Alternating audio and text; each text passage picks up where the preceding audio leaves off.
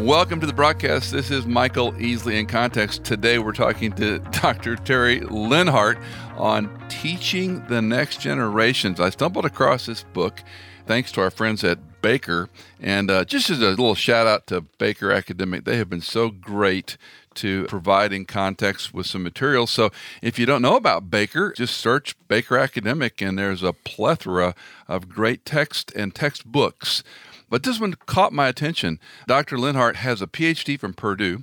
He is the director of youth ministry and adolescent studies, professor of youth ministry, chair of the Department of Religion and Philosophy at Bethel College in Mishawaka, Indiana. That's a lot of responsibility, Terry. He has served as a full time youth ministry pastor for 15 years. He was with Youth for Christ. Dr. Linhart is a speaker, a researcher, a consultant, author of six books and counting, numerous articles. He directs Youth Specialties Academic Support Network. That sounds like a, you know, hi, my name's Michael. Uh, anyway, he's a member of the Ministry of Councils for National Network of Youth Ministries. He's also active in the Association of Youth Ministry educators.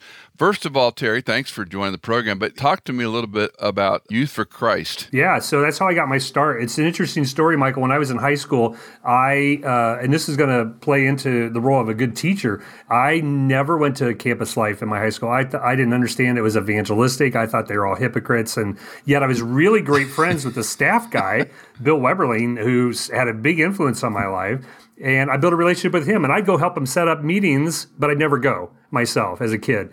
And so it's God's uh, great. I love it. Yeah, I'm in high school, and then it's God's grand laugh that I came out of college with a music degree, but called the youth ministry, and YFC offers me a job, and I do it. I end up being one of their national trainers a few years later. So it's just like I just uh, love Youth for Christ, and very excited that you know we're developing a partnership here at Bethel and helping them with their uh, staff development now too. So coming back full circle, but what a great organization, a great place to learn yeah. how to be on the front lines, sharing the gospel in the world. Well, listen, when I saw this textbook, I'm almost 65 here in no time flat. And my oldest daughter, Hannah, reminds me often, Dad, you don't have to talk about how old you are, but I am. I'm a dinosaur, Terry. And I think in such the way I was trained, the way my generation was trained, is so foreign to pedagogy today. And so, one of the reasons I was attracted to your text, and by the way, for our friends listening, this is a compilation. How many authors did you have contribute, Terry? Do you remember? About, 20, about 24 and each of them have a subject matter expertise area.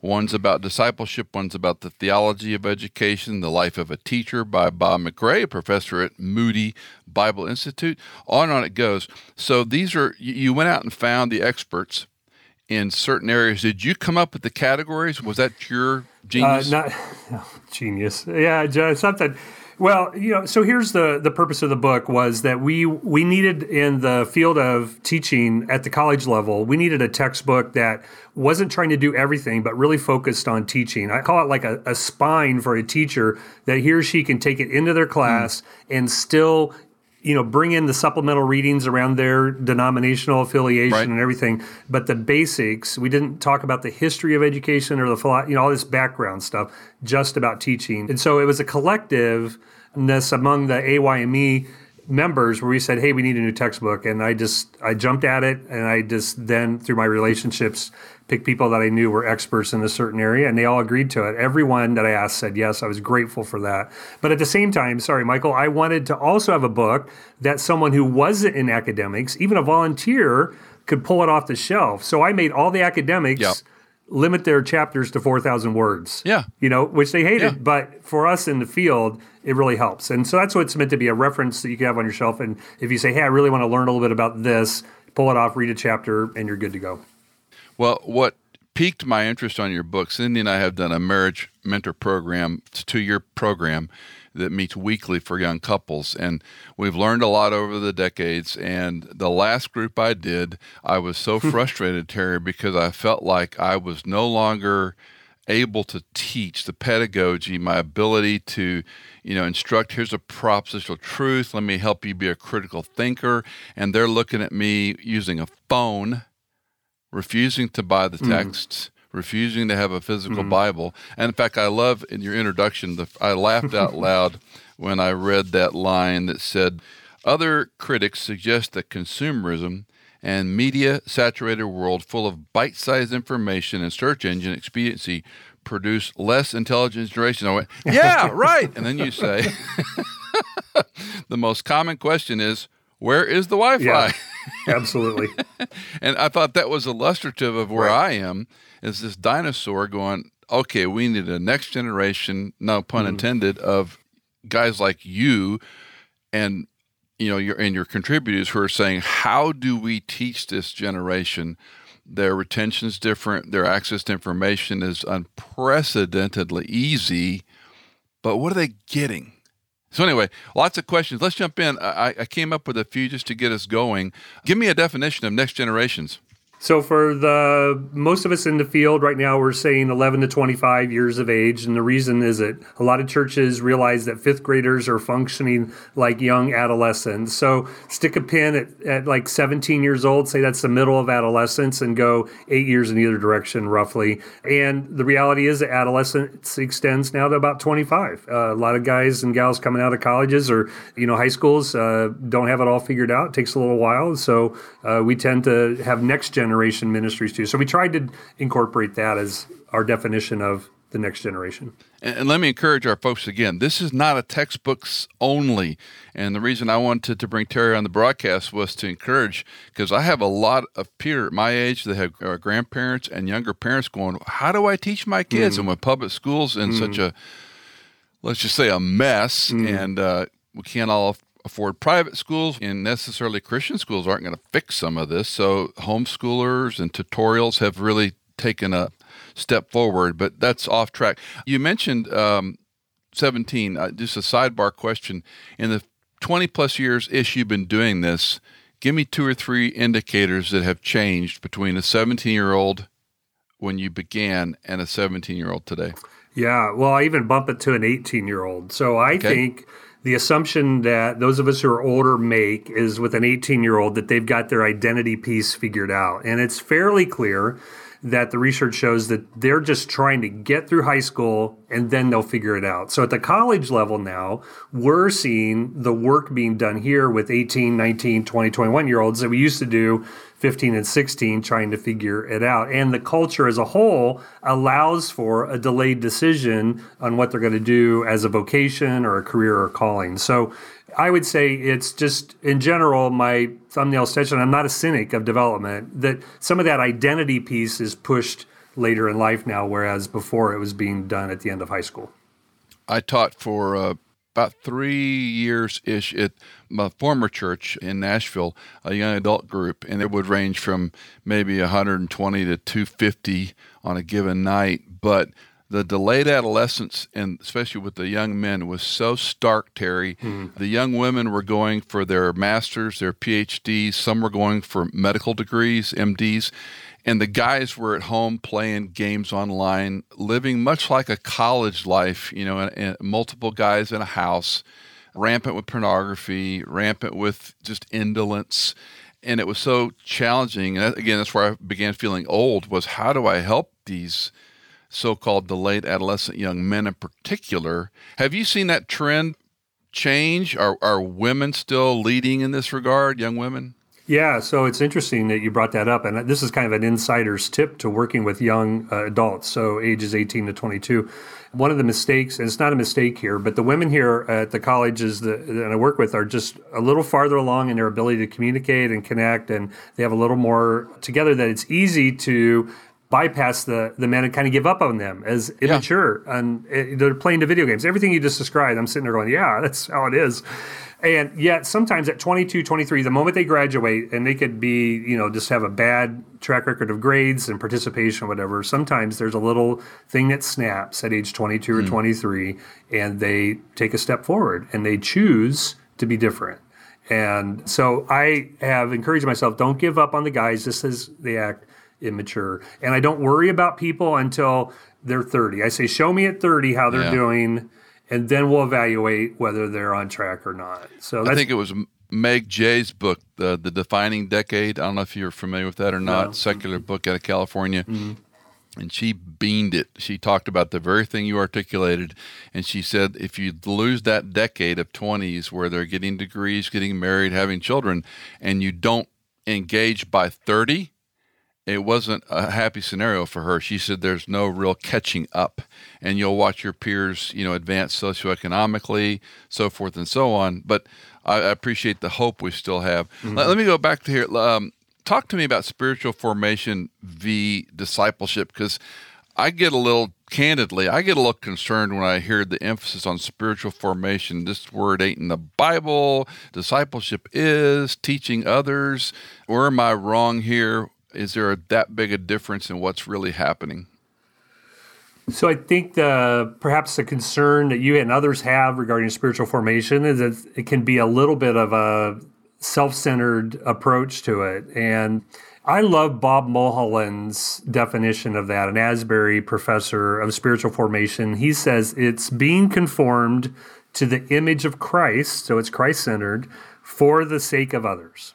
And that gives an outpouring of why. And so I look at proper scriptural spiritual formation, the development of the heart as a ministry of the Holy Spirit in our life. And if it's that, then I'm super comfortable with it. When it becomes something where I'm chasing an experience or some feeling, then we're then we're off track. So for me, that's spiritual formation. But the outpouring then is it's for because I'm conforming to Christ for the sake of others, which means then it's tied to that discipleship, which is the process of learning Jesus' teaching and following him. So I think of one as a heart development and the other one as the practice then as a result of that.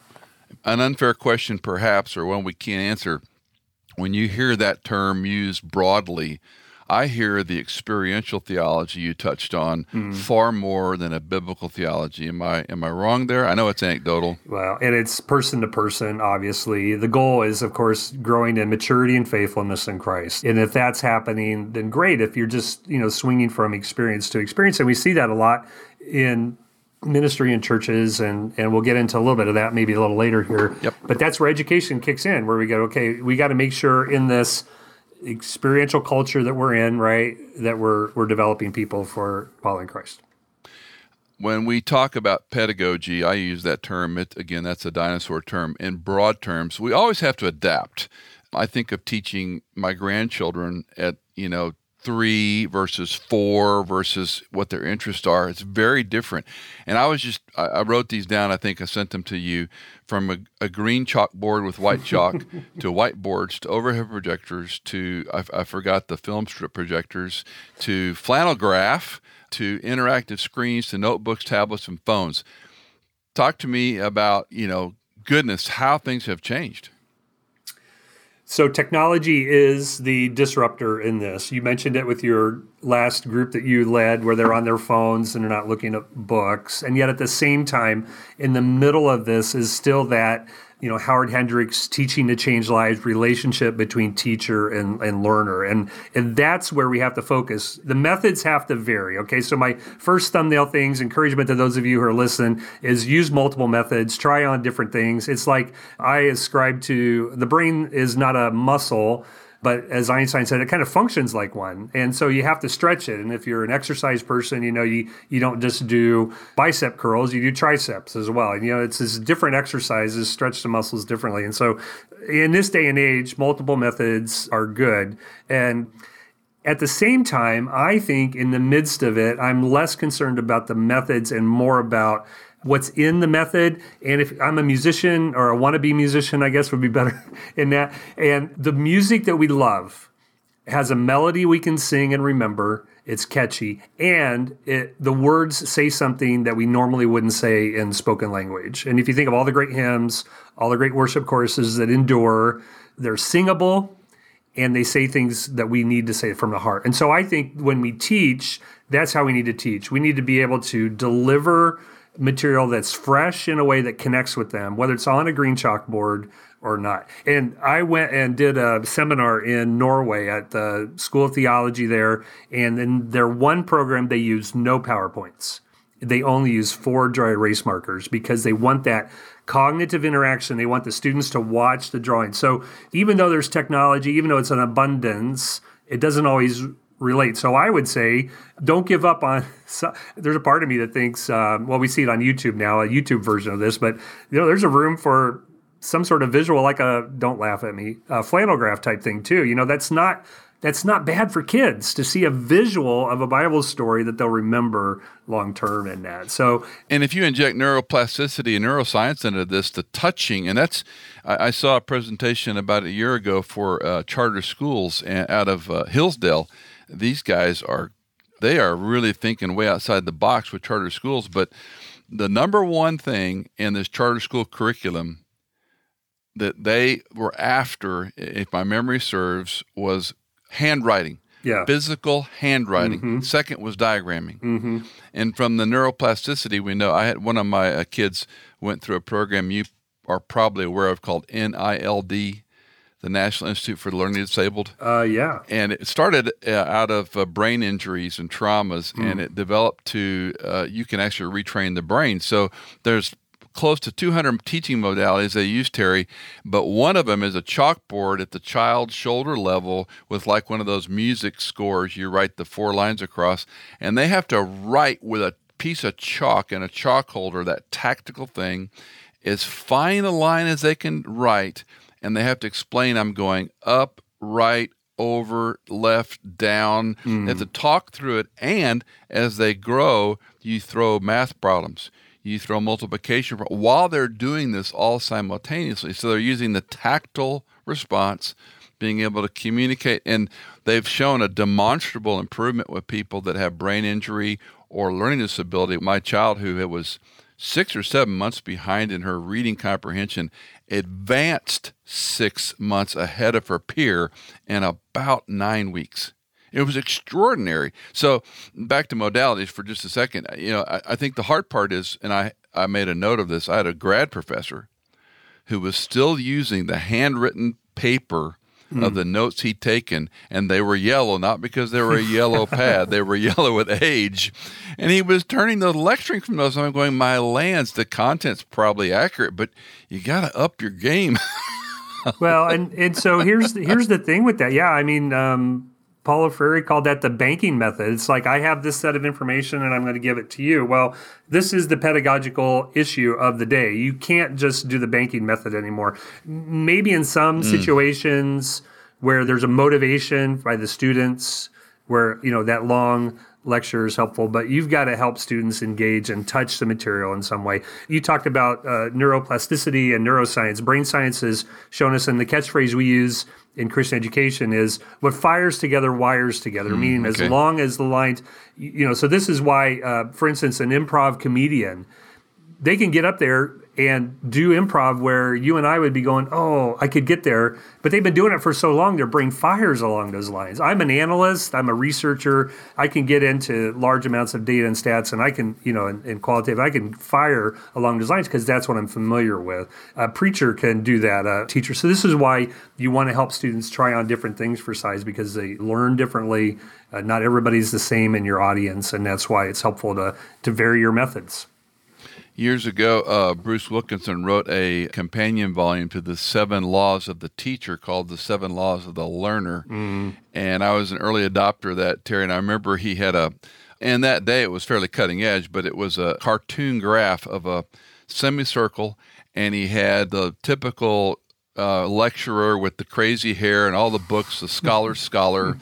And he had a guy sitting on the edge of a desk with a tennis bag and a cup of coffee swinging his legs. And he had a guy on the far right that had overheads and presentations and film strips. And he had you uh, arbitrarily say, okay, are you more the content guy? Are you more the relational guy? Or are you more the sort of the whistles and bells?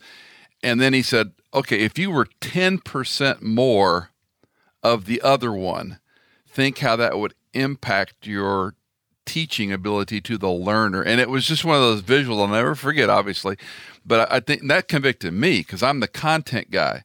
I'm terrible with overheads. I'm terrible with, you know, any type of physical illustration. So, point being, we need to learn. Let's, let's continue. I'm prattling. How, how do we guard? You intimated to this because one of my concerns watching youth ministry in particular, and even even preachers, which I have a hard time watching anymore They're clever. They're cutting edge. They got what I call flash paper, and it's, you know, 8 million views on YouTube. And there's no content, Terry. There's no theology. It's just a cool thing to watch. Well, this is, again, I think the subtle purpose of why Terry Linhart wanted to do a book like this is I, I want to champion teaching again because in youth ministry, we were doing many worship experiences. And I'm a music guy and I love music, is how I, I have a soundtrack on all the time. But we were doing, you know, this worship experience in the dark. There wasn't a relationship. And I remember the old days of, you know, more Bible teaching. And I remember a relationship that, happened outside the four walls of the church with my youth pastor. And so that's why I want to get back to that that ability to teach and content. And so I agree, and I think this is church wide. It's not just uh, next generation. Yeah. It's it's reactionary. And here's the deal: social media is shaping us to go this direction. We have to fight this social media animal of reactionary responses that's shallow. So we'll see a headline, we'll retweet it, we'll put it on Facebook, and we haven't done the research on this. And there's stuff about learning, you know, about that our attention span is shorter than a goldfish now. Well, if you dig just a little, it doesn't even take a half hour, you'll realize that's not quite true. And it's very nuanced in this. And most of life is deeper and nuanced than this. So I do think that we need to step out from just using templates. And, and I wrote two books. Um, talk sheets with youth specialties on the life of Christ, and they're meant for a volunteer to take it and use it. And they've been very successful and widely used. Uh, but there's variance in there. We have to be very careful with this recreating templates and, and still work to rather step out and inspire people in the hope that's found in Jesus as we follow him. Well, I used to do pastors' workshops and work with some younger pastors, and I would always encourage them. I said, look, before you get the flash paper, or the really cool illustration. What is this passage telling mm-hmm. us? And I'm I'm not necessarily a big idea fan, but I think Robinson was was very wise in saying, what is the passage talking about? What is it saying about what it's talking about? Subject complement. And then I back up further and I go, if I can't come up with that, what characteristic or characteristics of God is this story passage teaching me? How does the human respond to the characteristic or the work of God he or she is seeing in that passage. Then I'm saying, then do your homework there, and then if you have time, bolt on the flash paper, figure out a clever, you know, gizmo or whatever. But in my experience, the illustration generally overpowered the biblical point. And that's what concerned me was do I leave people dry and bored or do I give them a, a meaningful illustration my favorite story was I was uh, teaching some big conference, and you know people would stand in line to talk to you. this guy said came up and he was you know interesting, but he said, "I'll never forget the story you told about the tomato." I have no idea what he's talking about. Uh, I wondered.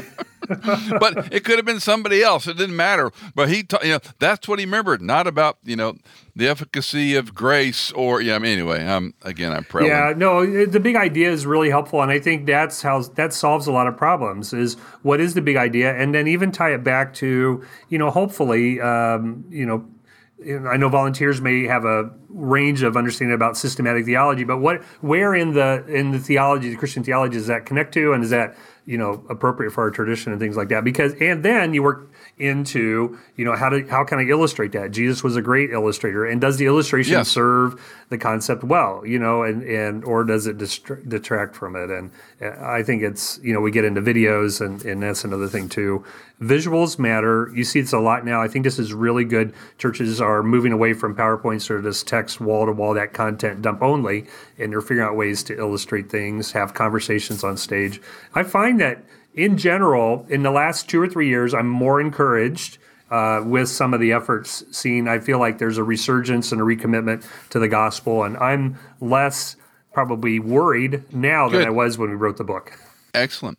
A little bit of a departure from your text, but let me ask your thoughts on education. We hear this comment now it's more indoctrination than it is teaching young students to be critical thinkers.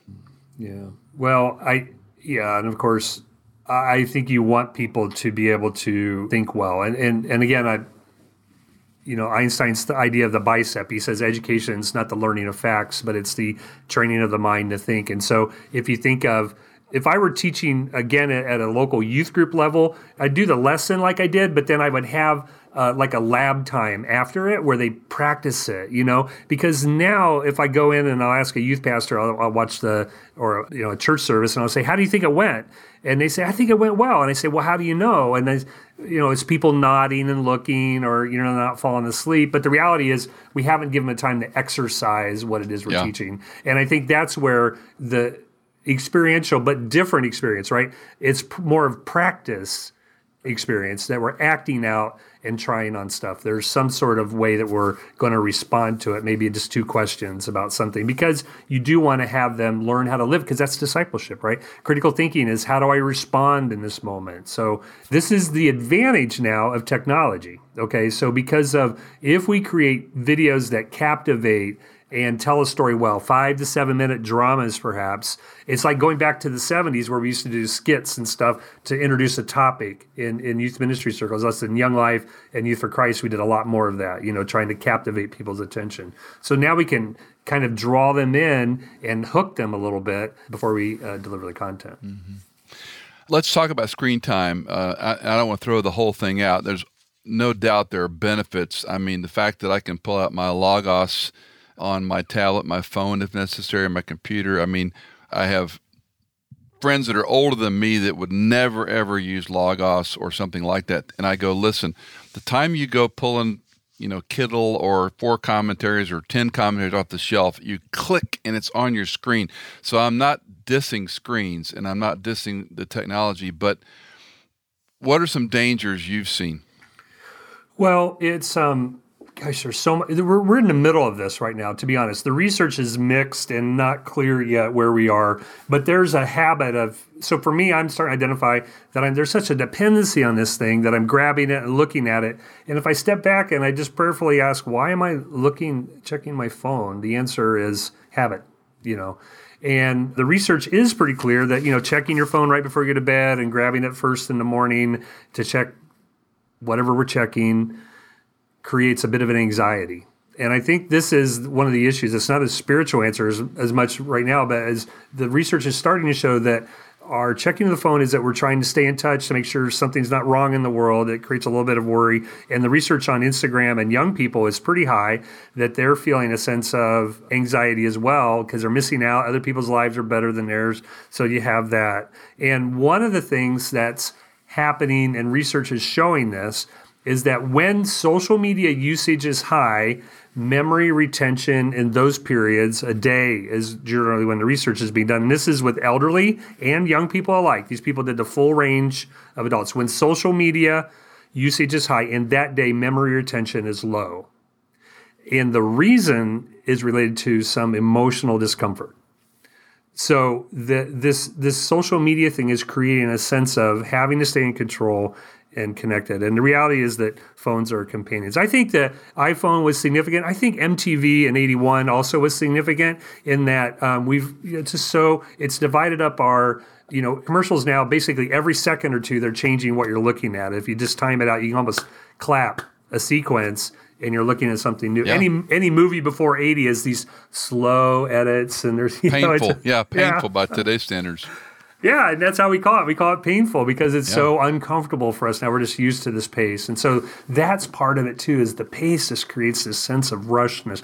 And so finding space away from our phones, be able to do that. And um, I think that's helpful. But also the iPhones are great tools. And, and I know there's there's uh, Samsung users out there as well. I don't mean to be disparaging to that, but you know, but um, but it, yeah, seventy-eight million more. But anyway, yeah. uh, but let me let me inject yeah. here because um, uh, we had a guest on, and I, I, boy, forgive me, I can't remember his name, but he was a PhD student who had done a little beta test with, believe it was scripture memory mm. on your phone mm. with men and women, grad students and the men's retention was like terrible compared to the women's. Now, we all know that women typically are better students and smarter at that developmental chapter of their life, but and he was very very loath to make projections based on his tiny sample.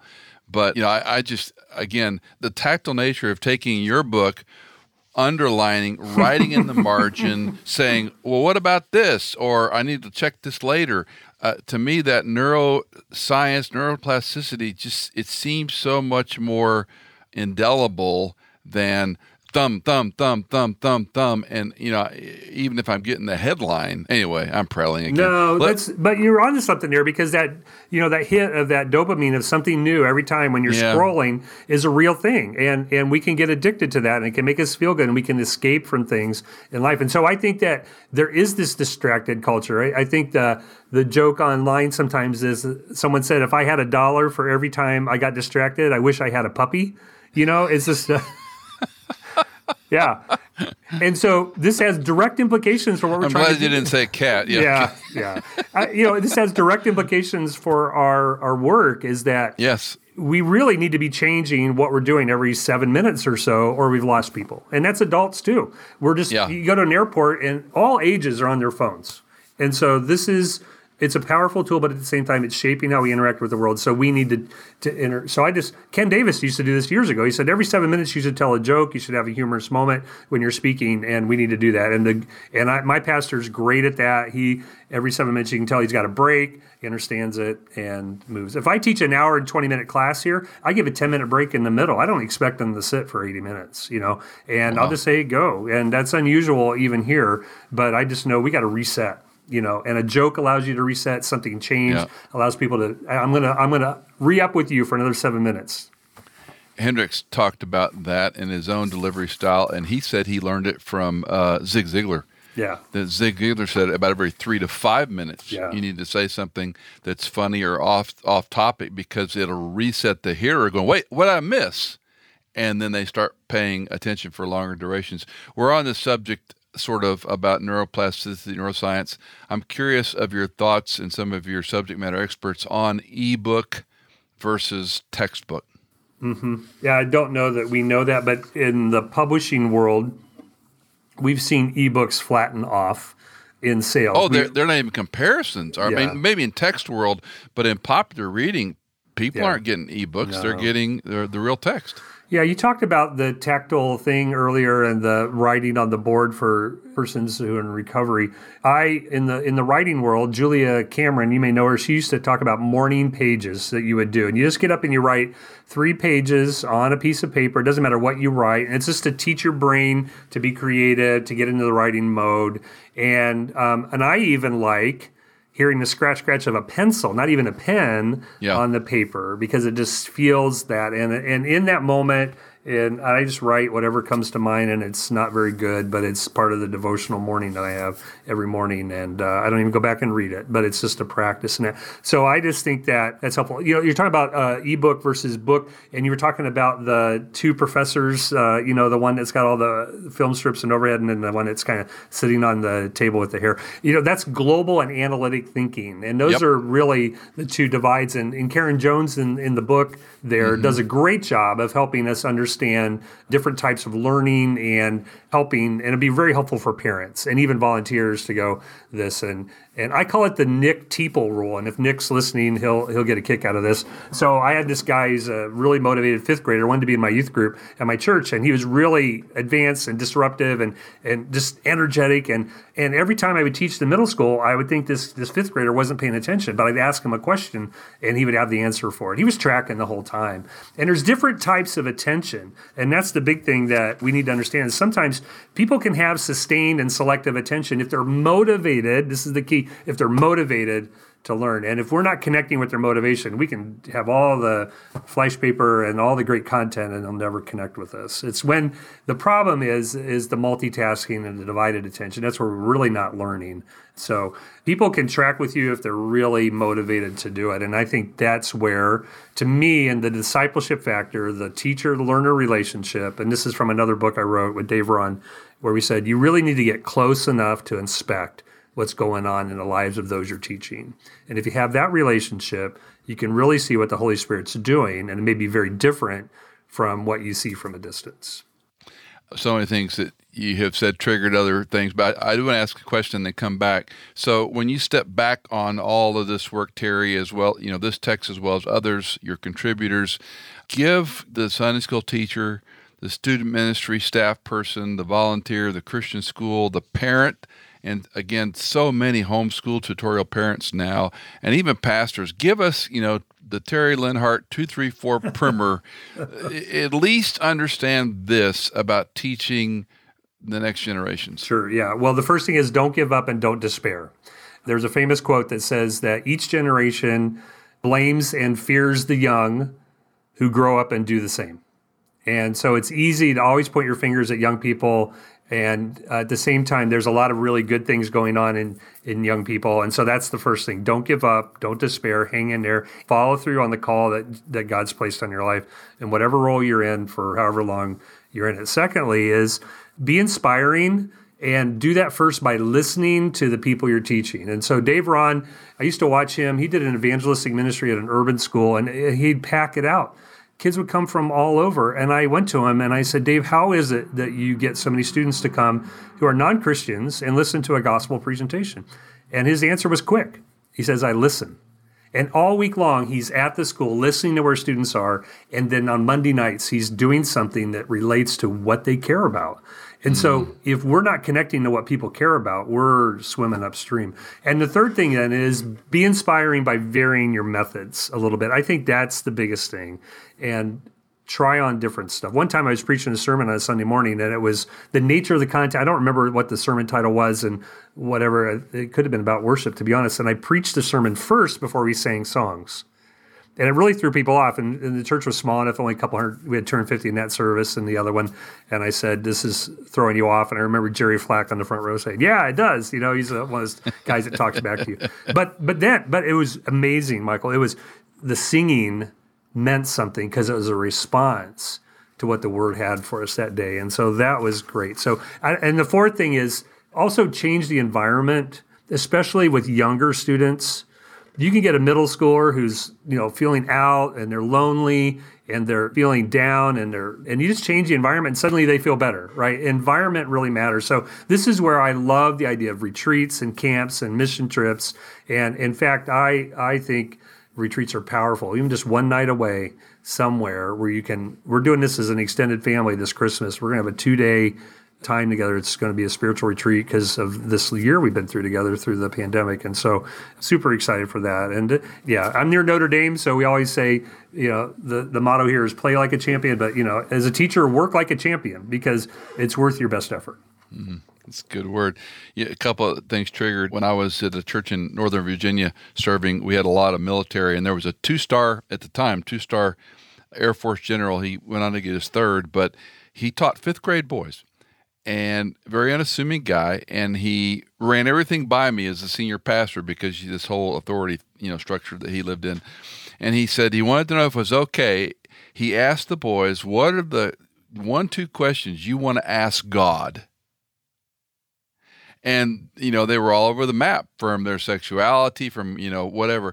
And so he came back with a lesson plan that answered each of those questions and of course, he was going to be in the Word. I wasn't worried about that, but I thought, how creative for this pretty wound tight, by the book Air Force officer to say, no, I can't just dump information and ask them to give me information back. Other thing was you made a comment about varying things. Hendricks had a, a line that you may impress from a distance, but mm-hmm. you impact up close. And he said, just because you're up front you know, dazzling them doesn't really impact them. Impact is back to your point, asking questions, listening to what the need is, but then not just solving the need, but addressing the problem behind the need, right? Well, Jesus is the model for this. You know, here's the blind man calling from the side and being, you know, by the followers of Jesus. Jesus comes hushed. to him. Yeah, he says, what do you want me to do for what you? What do you want? because because here's the powerful moment in those things, and uh, I think Ruth Haley Barton says this. You know, naming our needs in front of Jesus to Jesus is a really powerful thing, and he knew that. And I think that when you learn what people feel like they need, whether it's real or not, you know, and a 14 year old's need, you, know, you may think other. I, I love that example, a two star general doing that. I think that's a powerful example, and and um, if everybody did that, if everybody went out and just asked that question and then shaped their spring curriculum, their winter curriculum here along those lines, eh, and had a, at the end of it a time to talk about it too, not just a one way conversation, it'd be life changing. And of course, as you said, you know, focus on the big idea that's found in Scripture and theology in the middle of it. Dr. Terry Linhart, he is the author, uh, I guess, general editor of Teaching the Next Generations, a comprehensive guide for teaching Christian formation. And in my book, I put discipleship. Uh, sorry. But in, in, any event, a whole great set of chapters from subject matter experts who have spent their life as academic scholars and practitioners on how to help younger folks think about the Lord, about discipleship, about what it means to grow. Terry, we need guys and, and gals like you who are committed to this. I appreciate your labors. I know it's not easy to do a, a project like this. I know it probably took a lot more energy than you thought, but thanks for the effort. And I, I, pray and hope that God will use you in, uh, in teaching. And uh, hopefully, some of our friends who are listening will pick this up and share it with their student ministries pastors or, or whatever they're called today to help them just provoke them in a few of the areas you and I've talked about. So, anyway, blessings, friend. Thanks yeah. so much for your time. Yeah, thank you. Did you know that In Context is fully funded by our listeners like you? If you are a regular listener, would you consider giving a one time or perhaps monthly donation? You can give at michaelincontext.com. In Context is produced by Hannah Seymour, mixed and mastered by Sonomorphic, and music composed by Tycho and Blair Masters.